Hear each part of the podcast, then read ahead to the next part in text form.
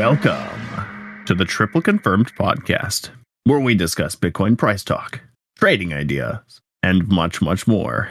I am your host, The Baked Potato, a 7-year crypto analyst and crypto YouTuber. Today's date is January 29th, and this is episode 292. Hopefully, you guys are having a magnificent Monday today.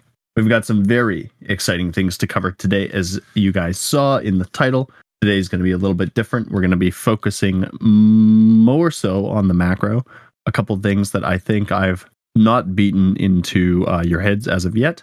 So with that being said, as always, starting off with the macro. What do we see? What do we got? What do we have going on? Well, we're going to start today by looking at some of the more technicals, indicators of the more macro, and then going into my own perspective of course, what I think is going to happen. Did you change the time? Are you doing it earlier now? Yes, simply I am going to be doing more earlier streams. More so around this time, just for our European friends. Hopefully, yeah. Hopefully that's a good time for you guys. All right, so yes, let's get into things. First things first, I want to obviously point out the Gaussian channel. We're going to be starting off with our 12-day and just looking at some of the previous what's happened in previous cycles in comparison to what's happening now. So we've clearly busted above our 12-day Gaussian channel. That happened back here at 36,000, 37,000, and we've reached all the way into our extension of the 618 of around 44.45. From here, we've seen a soft rejection. Obviously, we've come back into around 38.5, retesting. We still have potentially more downside in the future of the next couple months, but a retest of the Gaussian channel at this point in time around 35,000 would be more than likely the most bullish thing that we could do as far as a retest is concerned. The idea going back into 2016 when we absolutely smashed through, came back, just missed it by I won't even say it, a very small minuscule amount, dollars essentially. Under 1%, and then obviously rallied all the way into $20,000 from a $468 Bitcoin. The idea here is that if the Gaussian channel is able to turn back up into the green over the next couple weeks, even if we are still consolidating, let's say we get up into the 45K level one more time, we do see that midterm macro rejection as we're potentially expecting.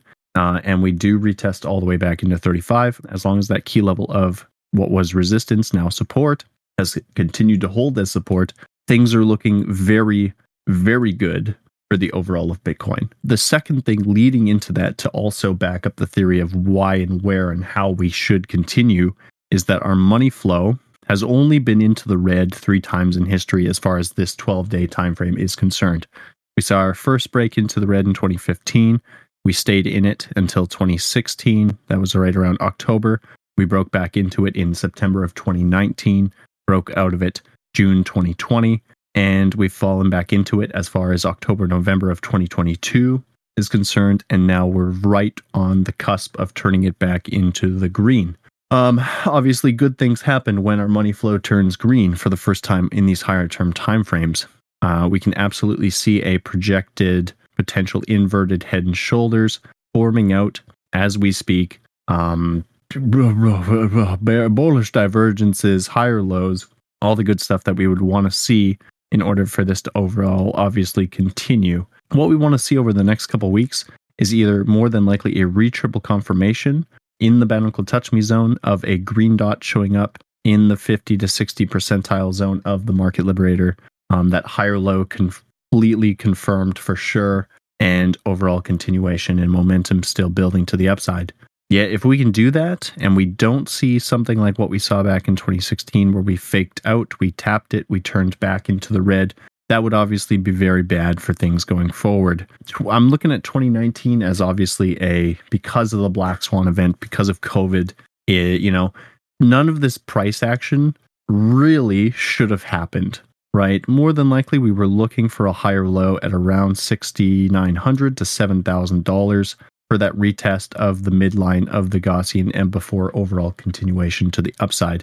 And because of COVID and because of all the fear and shit that was going on in the markets at the time, we obviously had a much larger slap down as far as wicks in those inter-day, inter-week candles are concerned. In the current situation, we don't have the same type of scenario setting up where, you know, anything and everything is actually looking really good rather than really bad. At the time, the stock markets are setting up for overall macro continuation. Bitcoin overall is just coming out of a bear market. So the situations are different. We're more than likely not looking for the same type of massive retest correction. And because of the amount of institutions and everything jumping into the boat, the likelihood of this even, you know, gets pushed out the door that much farther. So the macros are looking really, really good. As far if you're a long-term trader, things are just starting to show signs that, oh, we've popped through the Gaussian channel. The money flows just about back into the green. Everything's looking juicy. Absolutely fire continuation as long as like 35 major level macro support is holding as support. You know, we had wicks previously down into 30K, and that, you know, we have to be mindful. It could still happen. That would more than likely be the midline of the Gaussian channel by the time we actually hit it. But the overall of this thing is over and up from here on out, as we've been saying since about $20,000. You know, anything more than 30 would start to break structure, break pretty much everything we've built up on the chart so far into this time frame. So we don't want to see that, and the likelihood of it is very, very low at this point in time, the point I'm trying to make. So yes, money flow probably, I would say, a month behind confirmation of actually turning green. Obviously, our fibs have already been extending into the upside for a number of weeks now, telling us that the open, you know, the likelihood of possibly blasting through this zone and continuing is much higher than it normally would be. Everything in this time frame is lining itself up nicely. When we come over here to our total 3, because I think it's important to take an overall grasp of the market at the same time, not just Bitcoin. When we're looking at the same time frame, we see that our money flow is still very much delayed deeper into the red. But there's a reason I think that this is still occurring, and that's basically because total 3's only been around since 2017. When we had the explosion of altcoins coming into the space, where obviously Bitcoin goes back into 2010, 2011, we have data. And I think what we need to do is move ourselves down into a more medium-term, mid-term macro time frame to get a better picture here. And what do we see when we move down into our 4-day? We see that we're actually breaking through the most critical key level of resistance flip support that we have as far as money flow is concerned on the total 3.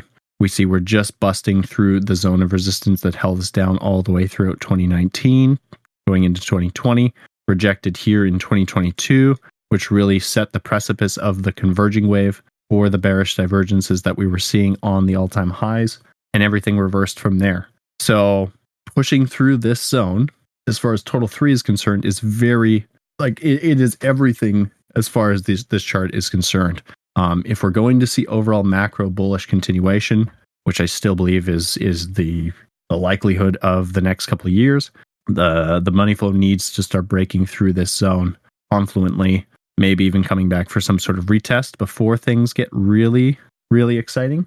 We're still in that accumulation sideways phase, and you know, you should be taking advantage of that. It's boring right now, and that is a good thing.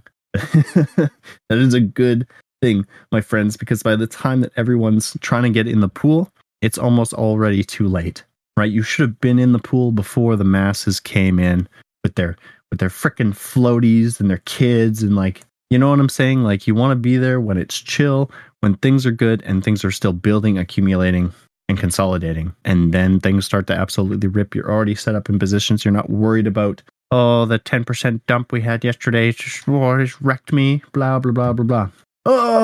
Yes. So as far as money flow on the 4-day is concerned, huge. It's juicing. It's pointing straight to the sky. It's getting more and more parabolic as we get a closer look here. We are stepping ourselves into that upside direction as far as money flow is concerned. We're probably 3 to 7 days behind a triple confirmation back to the upside to hopefully play out this continuation flag formation pattern potentially taking us all the way up into the $700 to $800 billion dollar level as far as the total three is concerned, back to key level, major level resistance of the macro of the total three. Yes, so far everything's looking absolutely good. We had obviously a scare the last couple weeks, retesting into major key level supports of 450 billion. Everything so far is held. Everything so far is turning right back up in the midterm macro and the overall macro with huge hidden bullish divergences. We pointed that out on Friday, that essentially the underlying values of the charts are actually quite bullish. It's just you need to know where to look. We've got hidden bullish, normal bullish, and convergence all at the same time, all stacking up into a beautiful, beautiful continuation pattern type of format. Just quick before we continue, let me just check into the comments. BTC always chatting by soaking up all of this GBTC sell pressure. Absolutely, PO. We were one of the first people to point that out. You know, it only made sense. Such high fees. They had a lot of money in there already from people who wanted a more traditional sense of getting into BTC. And now that the ETFs are approved and, trading, why would they keep their money in GBTC and pay 1.5% when they can pay 0.2% for the same value proposition? It doesn't make any sense. Like, unless Grayscale pulls back their fee structuring or changes it, revamps it, they're in trouble. Like, it's not a good long-term look if everyone's like a tenth of the cost of what you're charging. So, do you think that sudden steep rise of BTC in October was due to Grayscale filling up on BTC behind the scenes for their ETF release? Potentially. I think it was a lot of things all stacked into one, to be honest with you. There was obviously building sentiment in the background from retailers. At the same time, institutions were getting hyped up about the whole ETF thing. It was kind of a balancing act, in my opinion, of just kind of everything coming together perfectly to create this price action that we saw back in October, in November. November, baby. You guys recall? We were very bullish back in October, November, and December, and rightfully so. You know, the three most important months for the overall continuation of the rest of the year are going to be those 3 months. If you do really well in October, you do really well in November, you're guaranteed to do really well in December. We came short of my 50K target by a couple weeks, and obviously we only stepped into about the 49K and soft rejected.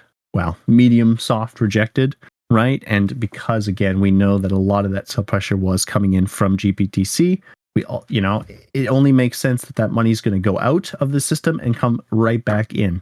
It's not leaving the system entirely.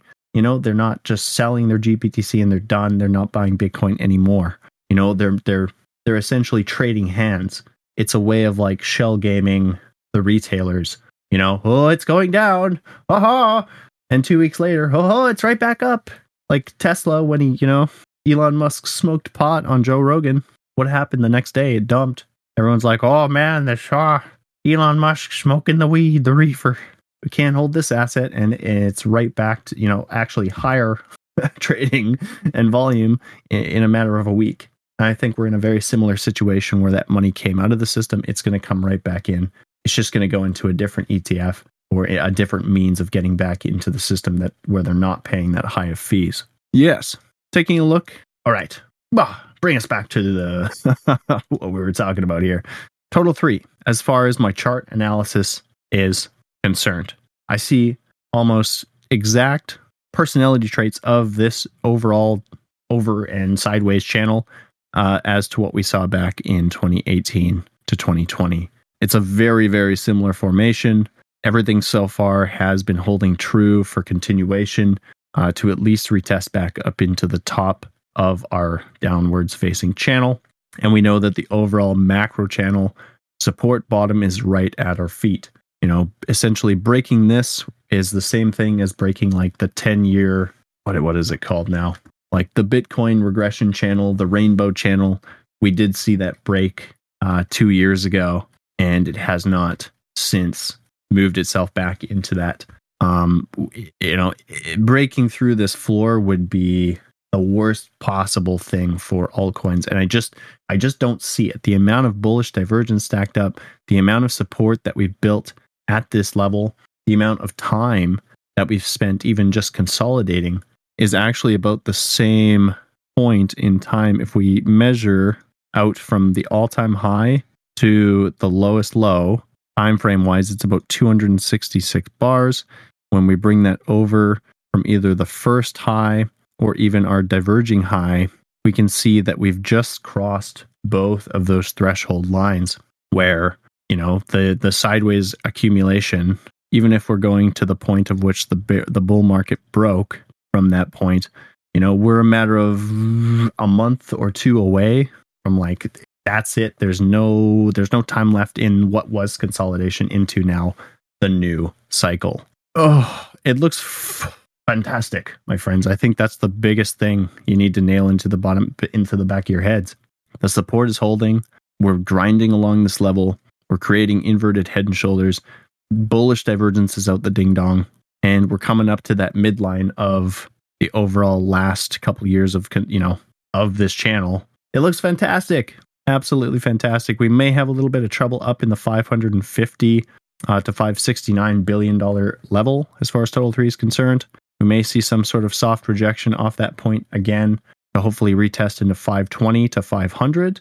If we can keep holding that as key level support, as far as the midterm macros are concerned, I see no issue with that. It would actually give me more confluence for continuation to the upside. Even if we're just looking at potentially the same type of percentage as we saw in the first two rallies of 2017 to 2019. And then again, from 2020 into 2021, you know, it's about 1,600%. So being very reasonable and conservative in these values, just going off of the, you know, the over, like not even to the tippy top.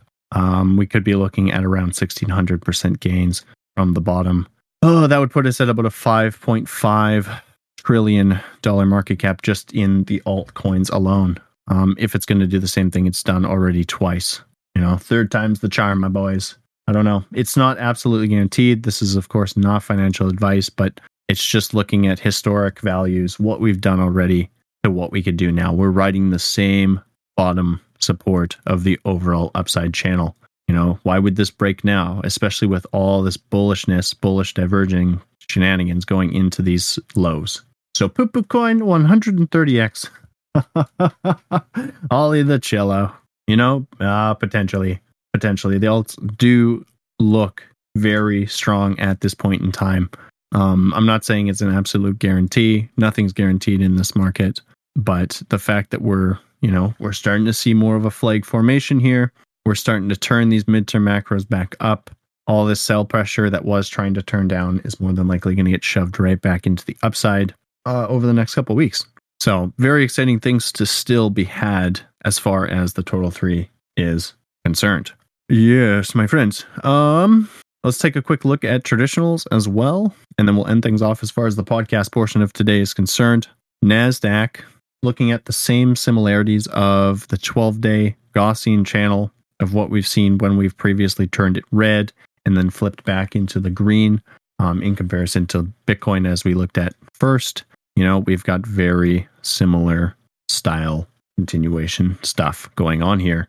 We broke through, we retested, we broke it into the green, and we overall continued for the next, you know, 6 years, essentially. Before you saw any type of real, I mean, there was pullback in here 1 year later, there was pullback here 6 years later, but like the overallness of this thing has only been increasingly becoming more parabolic as we've built it up and over. You know, we're not back on this trend line of 2010, 2012. That would only be like a 6,000, 7,000 point NASDAQ at this point, and we're trading at 17.5. So, you know, obviously we've moved on to a new trend path, becoming more and more parabolic. We've broken a new all-time high at this point in time. The money flow of the 12-day is starting to peak itself back into the upside direction. The stock market just increasingly is looking more and more like the next 10 years are going to be overall over and up still from this point in time. And, you know, this may be caused by the US dollar going into hyperinflation. You know, it's not essentially a good thing to watch the stock market absolutely blast into oblivion you know, if you guys know anything about economics and markets and any of that shenanigans, oh yeah, baby, the only guarantee is TC is going to the moon. Hell yeah, Ollie. I love to hear it. Yeah, but to give a better perspective here, you know, things, they're looking pretty freaking good, my friends. I'm not going to lie. The S&P looks very strong for overall over and up continuation. The NASDAQ even stronger. The fact that we have broken, retested, flipped the Gaussian channel.